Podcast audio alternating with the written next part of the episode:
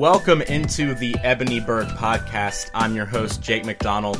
We are Ebony Bird, the official FanSided affiliate of the Baltimore Ravens, ebonybird.com and Ebony Bird on Twitter. We are found for the podcast on iTunes and our new platform, Spreaker. Welcome into the show. I'm your host, Jake McDonnell. You can find me on Twitter at jmcdonald95.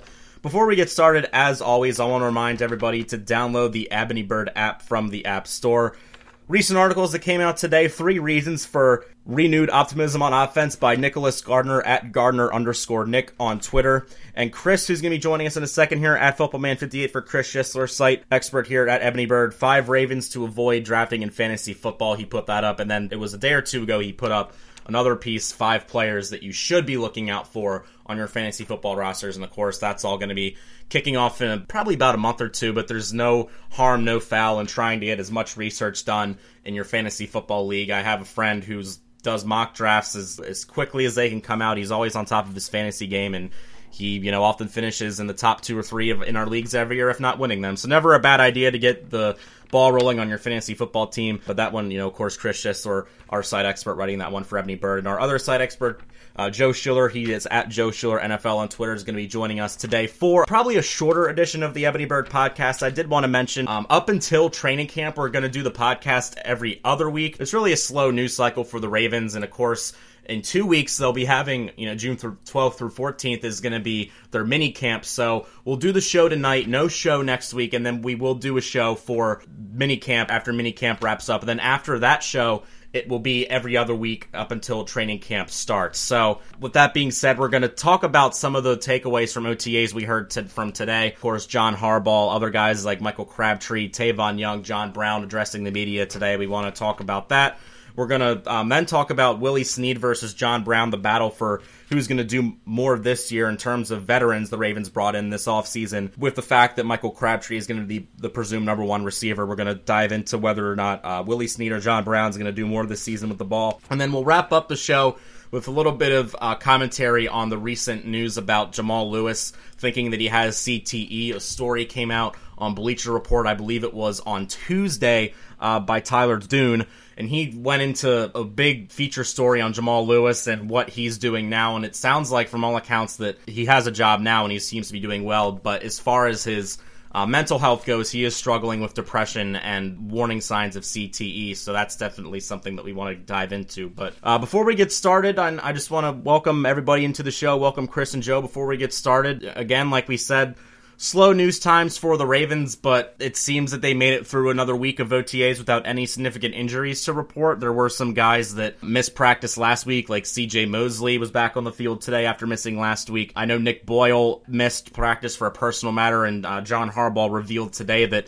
Anthony Levine had a foot surgery, and uh, Harbaugh said when when he revealed that that he was like, you know, did I not say that? Well, um, like at, at an earlier time, and it's like, no, you didn't. The reporters had no idea that you know, Anthony Levine had a foot surgery. Harbaugh said that he would be back by the start of training camp. He wasn't uh, committed to saying that he would be ready for minicamp, but it definitely sounds like he'll be ready for training camp. Unless the Ravens release a story or Levine comes out and says something himself, we don't hear from the Ravens much in the offseason, so I don't I don't know why Harbaugh would be surprised that he, you know, if he hadn't told the, the media that he had a surgery.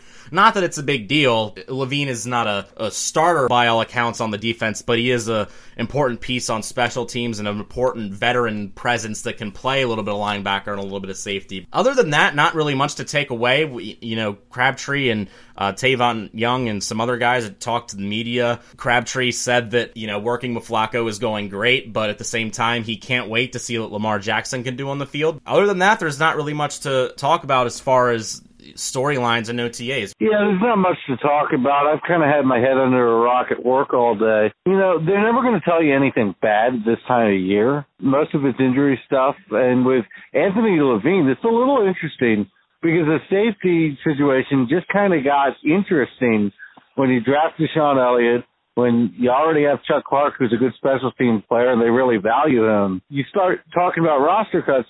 Anthony Levine should not be in that conversation, but when you start doing roster math, maybe he ends up being not because of the safety situation, but because they have a lot of people there. Yeah, I mean, around this time, even if receivers or other players are making mistakes, I mean, it's not going to be too much of a big deal. I mean, John Harbaugh is going to come out and say all the things everyone wants to hear during OTAs and mini camp. I mean, it's the same thing every year. When you're practicing in shorts, everyone's going to look good.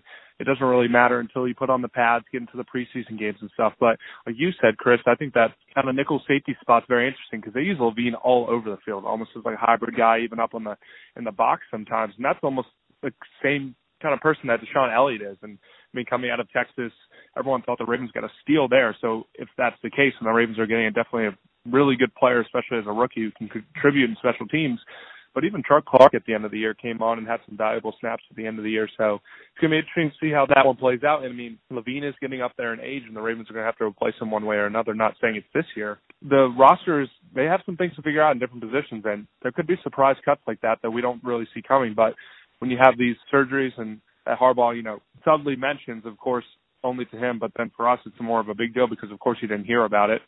And, you know, who knows how that's going to play out. We still have a couple months left until roster cuts have to happen, and the Ravens can still hold a 90-man roster throughout the entire preseason. So we're going to have a pretty good look with five preseason games about how these guys are going to play out. But I mean, the Ravens need to get younger one way or another in some of these positions, especially especially in the back end with Eric Weddle getting older and same with Levine. So I wouldn't be surprised to see some of those guys like Chuck Clark and DeShon Elliott make a bigger step in the younger seasons more than we're expecting right now. Couple of other things that John Harbaugh said uh, during his press conference. Was, this was put out on Twitter. Practice was going on, but Harbaugh said that they were using, you know, Ronnie Stanley at left tackle. They had Hurst at left guard. Uh, this is like the starting offensive line in practice today. They were using Alex Lewis at center uh, with Skura at right guard. But of course, when Marshal Yanda's back, either Skura or Hurst or Lewis, one of them is probably going to have to take a spot on the bench. If that is, if Orlando Brown doesn't shake out at right tackle for a starting job, that's who uh, was starting at right tackle today during the OTA practice. But like I said, when Yanda comes back, likely either I would say Hurst or Skura is going to get booted, but then if Brown is struggling at right tackle, then you would probably throw Hurst or Lewis out at right tackle and have the other guys on the line and have Brown sit for a while while he goes through his rookie season. I thought the Ravens last year even did shift their line around a lot during OTA, so it's not really anything to take away, but that is the starting unit as far as the offensive line goes. Harbaugh said, of course, the, the annual Breshad Perriman is this is how he put it today, taking a step in the right direction. The the yearly time that either Harbaugh or Flacco or somebody says that Perriman's looking good in shorts and a t-shirt when it doesn't count. Chris Moore, leading into our next discussion about Willie Snead versus John Brown. Chris Moore and John Brown both particularly connecting on uh, deep balls from Joe Flacco, who apparently is really throwing the ball well in OTA so far. Again, I don't read in too much of this stuff. I think that when people are making notes of saying how good somebody looks in OTAs, I think it can be blown out of proportion because just because somebody looks good in shorts doesn't necessarily mean it's going to translate in September and October, how we talk about all the time. Where this wide receiver battle is going, like I was just saying with Chris Moore and John Brown um, having good practices today, we wanted to talk about the battle between Willie Snead versus John Brown. Of course, both these guys veteran free agent wide receivers being brought in that have had success in the NFL, but have had down seasons recently with Snead having a suspension and a minor groin injury, and then Brown after a stellar uh, 2015 season having two injury plagued seasons in a row. So when it's all said and done, again, a lot can happen before the season kicks off against Buffalo uh, in week one. Just going off these two players' track records, if you had to pick one, who would you be uh, w- more willing to put five dollars on having a more productive season over the other? I think I like Willie Snead better. I mean, obviously he dealt with the suspensions and injuries like you talked about. The two seasons before, 2015, 984 receiving yards, and then 2016, 895 receiving yards. It's obviously not a big deep threat like John Brown is. He has that potential to play in the slot, be kind of a yards after catch kind of guy, gritty wide receiver that has a little kind of physicality to him that the Ravens do need the receiver position. I thought, you know, with Jeremy Maclin last year and Mike Wallace, they're not those kind of bruiser guys. I mean, they're guys who are going to make maybe beat you with speed or kind of get around the edge. But Need is a guy who can get, you know, those third and eights, those third and sevens when the Ravens fail to pick up those extra yards. He can be that guy to get those first downs, move the chains. That's exactly what they need in this offense. So many times last year, the Ravens failed to convert on third down. It stalled their offensive drives. They settled way too much for Justin Tucker field goals. And when you have a guy like Willie Snead, who obviously he puts up that production with Drew Brees, a, a future Hall of Fame quarterback, but I mean Joe Flacco still has an arm that can definitely suffice for that. He's talented enough to do it. Obviously, with him and Brown, they both have proving seasons after dealing with injuries and not really being much on the field in 2017. I really do like what Snead brings to the table. The Ravens got him for a great deal, and I think he'll be a good slot guy. And not saying that Brown's not going to be a productive person, but you putting some money on it, I think I get Snead because he has the production as of late. Brown had that one good season, and if we're going with consistency, I'll take Snead in this one. I like Snead better. I think he's the better player. But for the sake of conversation, I'm going to tell you why John Brown could have the bigger year. I, I agree with everything Joe said, and I think Snead, if I had to put money on it, would be the guy that gets more production. But I'll say this about John Brown. He could end up being less of an integral part of the offense, and you get more for every touch. He's a speed guy. He's going to be a great deep threat. And, you know, we keep saying, is this when we unlock the Joe Flacco deep ball? Well, John Brown could be the guy if he stays on the field, and that's the big question. Is John Brown ever going to stay on the field? We never know about that. I will say this about John Brown, though. He might be a more integral part of the offense because he plays more on the outside, and the Ravens are going to use a lot of two tight end sets. You're going to see a lot of Mark Andrews and Hayden Hurst. They didn't draft him in the first and third round not to use him, and you know what? Mark Andrews does most of his work from the slot. If Andrews ends up being one of your best weapons and Hurst is producing at the tight end position, oh my goodness, you're going to have a lot of trouble getting Snead on the field consistently. So that would be my argument for John Brown. Although I think the better player and the player that's going to stay healthy would be Snead.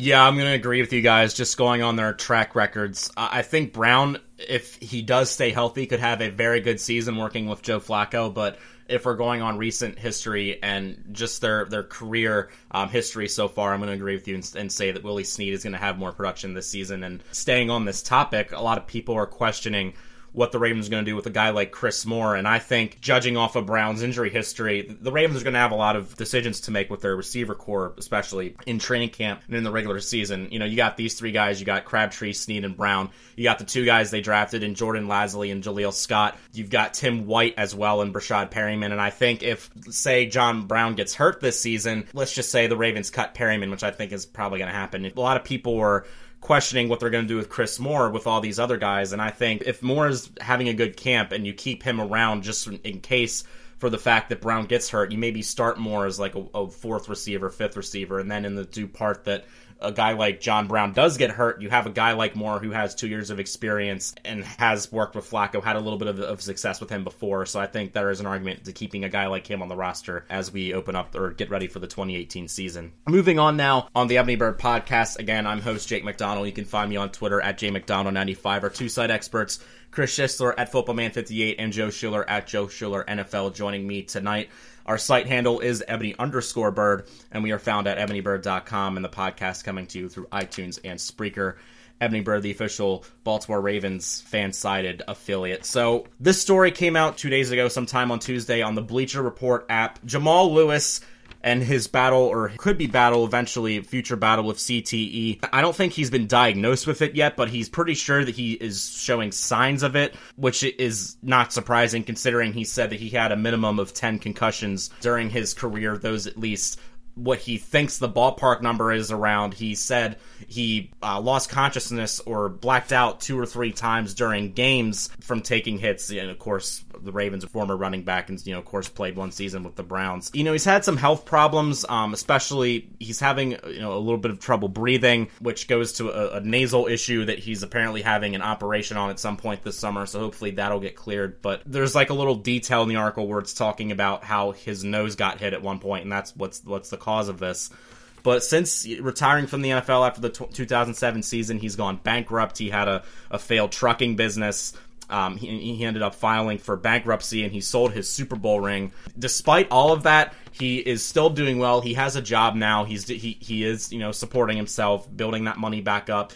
Um, and he said he did make fifty thousand dollars from selling his Super Bowl ring, which helped him get back on his feet a little bit. And despite all of this, he's still letting his kids play football. Like any other former football player, especially a running back in this instance, he's clearly showing a bunch of signs that come from a football career after taking several hits as, as a running back. Of course, the uh, the forgetfulness and the, the depression, I think, all, all comes with it. And it's definitely a, a thing to really be concerned about in the future. Like, we want to you know take care of all the you know, former Ravens players that done so much for the organization. You know, he won the Ravens' first Super Bowl, but from hearing all, all this and everything that he's describing from reading the article, nothing that was said really from reading this when I heard it shocked me. Yeah, I actually saw the headline and I looked at it and I said, that's news? Then, you know, you read the article and you're like, oh man, that's rough. But it's not shocking that this guy would have these problems. And honestly, you can't diagnose CTE uh, in the living yet, but you might as well say Jamal has it because at this point, I mean, he's taken so many hits. He was a battering ram, one of the most bulldozing running backs I've ever seen honestly the most exciting running back that's ever been in Baltimore. It's just rough to see, and it's the ugly side of this game that you never want to think about, but you can't really forget about. I think this is an important thing. That, I mean, I don't. We'll have to see in the future, like how people that are playing in the league are going to be playing in the league now with all the concussion research being done. But I don't know if this makes him any less unfortunate or not. But he literally stopped playing like right before the concussion problems became a really big issue. Yeah, and I mean, all-time great Raven too. I mean that 2003 season where he rushed over 2,000 yards. I mean, just incredible.